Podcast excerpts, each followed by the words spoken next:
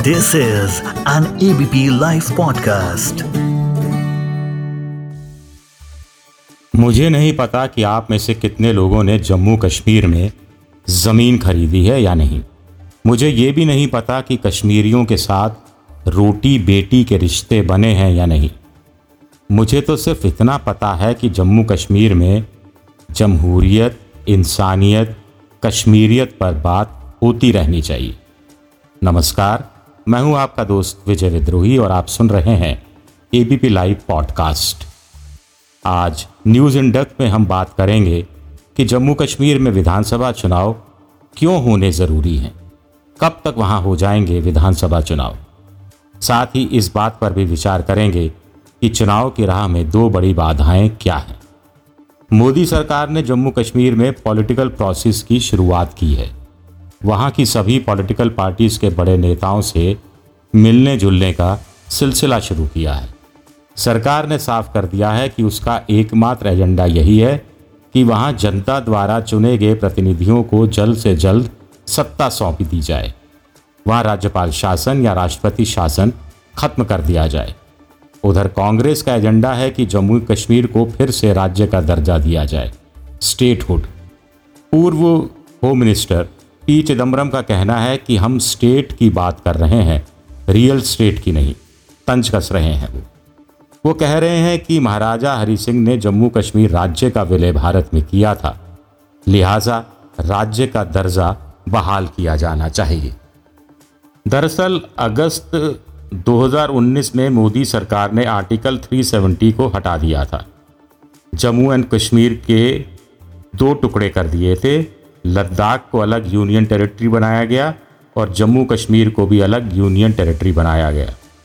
यानी जम्मू कश्मीर का जो राज्य का दर्जा था, उससे हटा दिया गया उसे और यूनियन टेरिटरी में बदल दिया गया। यूनियन टेरिटरी यानी केंद्र शासित प्रदेश। तब सरकार ने कहा था कि जम्मू कश्मीर में ये टेम्प्रेरी है। अंततः जम्मू कश्मीर को यूनियन टेरिटरी से हटाकर पहले की तरह पूर्ण राज्य का दर्जा दे दिया जाएगा। लेकिन कब दिया जाएगा, ये बड़ा सवाल है। क्या विधानसभा चुनाव से पहले दिया जाएगा? क्या विधानसभा चुनाव पूरे होने और नई सरकार के गठन के बाद दिया जाएगा? या जम्मू कश्मीर को अभी कुछ और समय तक इंतज़ार करना पड़ेगा, ये कुछ भी तय नहीं है।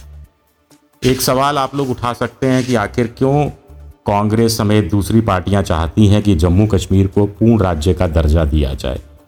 साफ़ है कि पूर्ण राज्य का दर्जा मिलता है तो सारी शक्तियाँ राज्य को मिलती है खास तौर से लॉ एंड ऑर्डर जिसे कोई भी सरकार खोना नहीं चाहती। यूनियन टेरिटरी में या केंद्र शासित प्रदेश में लॉ एंड ऑर्डर फिर केंद्र के पास चला जाता है। केंद्र के पास बहुत सारी परियोजनाओं पर अंतिम फैसला लेने का अधिकार होता है और एक तरह से दिल्ली राज कर रहा होता है। ऐसे में जम्मू कश्मीर के नेताओं को लगता है कि जम्मू कश्मीर की कश्मीरियत को बचाना है, वहाँ की अस्मिता को बचाना है। तो कानून के तहत जो राज्य का दर्जा जम्मू कश्मीर को 2019 से पहले हासिल था, वही दर्जा उसे अब हासिल होना चाहिए। केंद्र सरकार कितनी जल्दी इस पर गौर करेगी, ये देखना दिलचस्प रहेगा।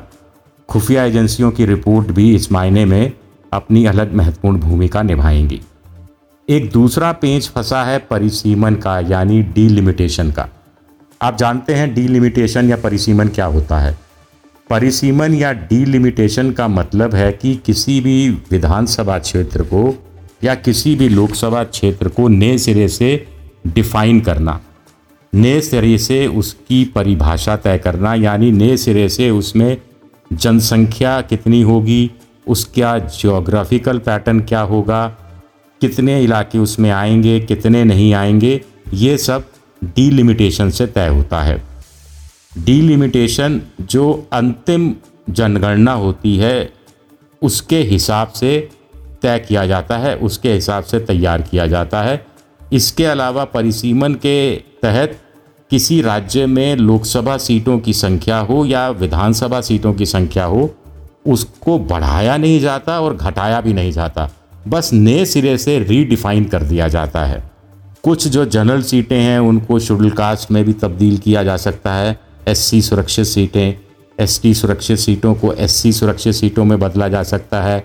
कभी कभी होता है कि जो एससी की लिए सुरक्षित सीट हो, उसको जनरल सीट में बदल दिया जाता है। अब आप कहेंगे कि परिसीमन का जम्मू कश्मीर से क्या नाता है? बहुत बड़ा नाता है। देखिए, पहले की स्थिति की बात करें तो पहले जम्मू कश्मीर विधानसभा में कुल 87 सीटें होती थी, जिसमें से चार सीटें लद्दाख की होती थी। अब लद्दाख बाहर हो गया तो 83 सीटें।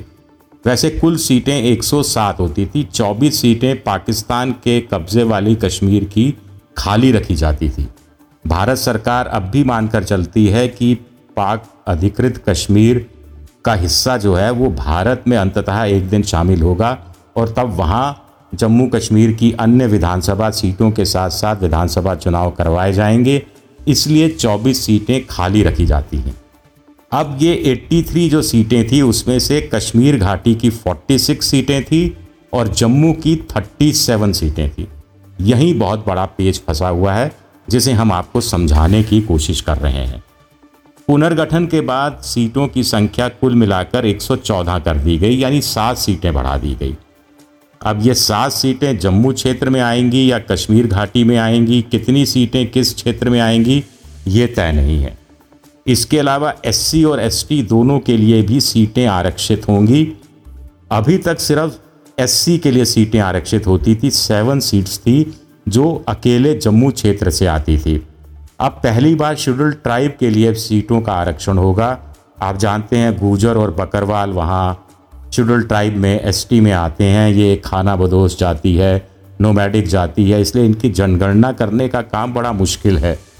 गर्मी के समय में ये पहाड़ों पर चले जाते हैं, सर्दियों में ये पहाड़ों से नीचे उतर कर आते हैं, एक ज़िले से दूसरे ज़िले में घूमते रहते हैं, कुछ लोग बस भी गए हैं। तो ऐसे लोगों की जनसंख्या का आकलन करना एक टेढ़ी खीर है। दूसरा बात यह है कि पहले ये होता था कि जम्मू क्षेत्र की जो 37 सीटें हैं, उसमें से करीब सात आठ कुछ लोग तो कहते हैं दस सीटें ऐसी थी, जो कश्मीर घाटी से सटे इलाकों से जुड़ी हुई थी। मुस्लिम बहुल सीटें थी, एक तरह से हम कह सकते हैं। कुल मिलाकर कश्मीर घाटी का मतलब मुस्लिम सीटें और जम्मू क्षेत्र का मतलब है गैर मुस्लिम सीटें या हिंदुत्व वाली सीटें। लेकिन इनमें ये जो सैंतीस सीटें हैं, इनमें से सात आठ सीटें मुस्लिम बहुल भी थी। तो कश्मीर घाटी की या मुस्लिम बहुल सीटें कुल मिलाकर 46 प्लस 8 माना जाए तो करीब करीब 54 55 हो जाती थी। और हिंदू सीटें घटकर करीब 28 के आसपास रह जाती थी। ऐसे में होता ये था कि जो नेशनल कॉन्फ्रेंस है, जो पीडीपी है, महबूबा मुफ्ती की पार्टी है उनका मुस्लिम सीटों पर बड़ी पकड़ है, मुस्लिम मतदाताओं पर बड़ी पकड़ है। तो वो आसानी से चुनाव जीत जाते थे या चुनाव जीतने के लिए उन्हें कम मेहनत, कम परेशानी उठानी पड़ती थी। बीजेपी सिर्फ़ 28-30 जम्मू की सीटों के आधार पर पूरे जम्मू कश्मीर पर कभी कब्जा नहीं कर सकती थी। ये बात बीजेपी को भी अच्छी तरह पता थी। कांग्रेस का जहाँ तक बात है तो उनकी जम्मू सीटों में भी असर था और कश्मीर घाटी की सीटों पर भी असर था। तो अब परिसीमन के बाद सीटों की संख्या बढ़ेगी। यानी जम्मू क्षेत्र में सीटों की संख्या बढ़ेगी। ये तय है, जम्मू में आबादी ज़्यादा है, उस हिसाब से सीटों की संख्या भी बढ़ेगी। कश्मीर घाटी में आबादी कम है तो उस हिसाब से सीटों की संख्या घटेगी। फिर कश्मीर के अंदर दुर्गम इलाके हैं, पहाड़ी क्षेत्र है। पहाड़ियों में बहुत कम लोग रहते हैं, आबादी बहुत कम है और दूर दूर तक फैले हुए क्षेत्र हैं। तो वहाँ सीटों का निर्धारण किस ढंग से होगा, ये भी परिसीमन आयोग को तय करना है।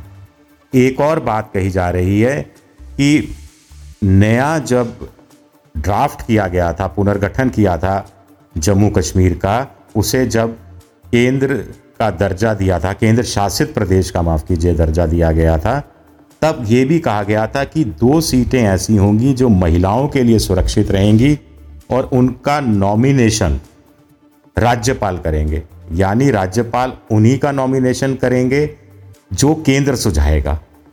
स्वाभाविक तौर पर केंद्र में जिसकी सरकार होगी, उसको इन दो सीटों का फ़ायदा मिल जाएगा, क्योंकि ये जो नॉमिनेटेड लोग हैं, ये जाहिरा तौर पर विधानसभा के अंदर जब भी कोई मसला उठेगा तो कुल मिलाकर ये सरकार की ही मदद करेंगे, केंद्र की ही मदद करेंगे। ये बात तय है या उनकी पार्टी जो जम्मू कश्मीर में है उसकी ही मदद करेंगे।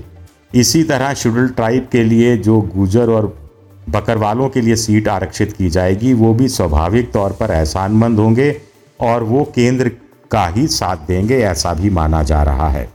अब चुनाव कब हो सकते हैं? जम्मू कश्मीर में ये आपके दिमाग में सवाल आ रहा होगा। तो चुनाव मोटे तौर पर कहा जा सकता है कि अगले साल सब कुछ अगर ठीक रहा तो जुलाई, अगस्त से पहले होना मुश्किल है। क्योंकि परिसीमन आयोग, जो डीलिमिटेशन का जो आयोग है कमीशन है, उसको अपनी रिपोर्ट ही अगले साल मार्च तक देनी है। मार्च में रिपोर्ट दी जाएगी, उसके बाद कोई ऑब्जेक्शन होंगे, वो जनता के सामने रखे जाएँगे, जनता जो ऑब्जेक्शन सामने रखेगी, उनको फिर नए सिरे से सुलझाने की कोशिश होगी। एक बार डीलिमिटेशन की कार्रवाई पूरी हो जाएगी तो फिर चुनाव आयोग के पास मामला जाएगा। चुनाव आयोग डीलिमिटेशन के आधार पर वोटिंग लिस्ट नए सिरे से निर्धारित करेगी, उनको अपडेट किया जाएगा, इसमें समय लगेगा और उसके बाद फिर चुनाव की स्थितियाँ सामने होंगी। वैसे मौसम जुलाई अगस्त में अच्छा रहता है, तब तक बोर्ड के एग्ज़ाम भी निपट चुके होते हैं, बर्फ़ भी पिघल चुकी होती है तो ऐसे में चुनाव कराने का सबसे मुफीद मौसम होगा। बहुत ज़्यादा गर्मी नहीं, बहुत ज़्यादा ठंड नहीं, लेकिन ये सब डिपेंड करेगा कि भारत सरकार या मोदी सरकार जो कि विभिन्न पॉलिटिकल पार्टीज़ के साथ पॉलिटिकल प्रोसेस की शुरुआत कर रही है जम्मू कश्मीर को लेकर, उसमें कहानी कैसे आगे बढ़ती?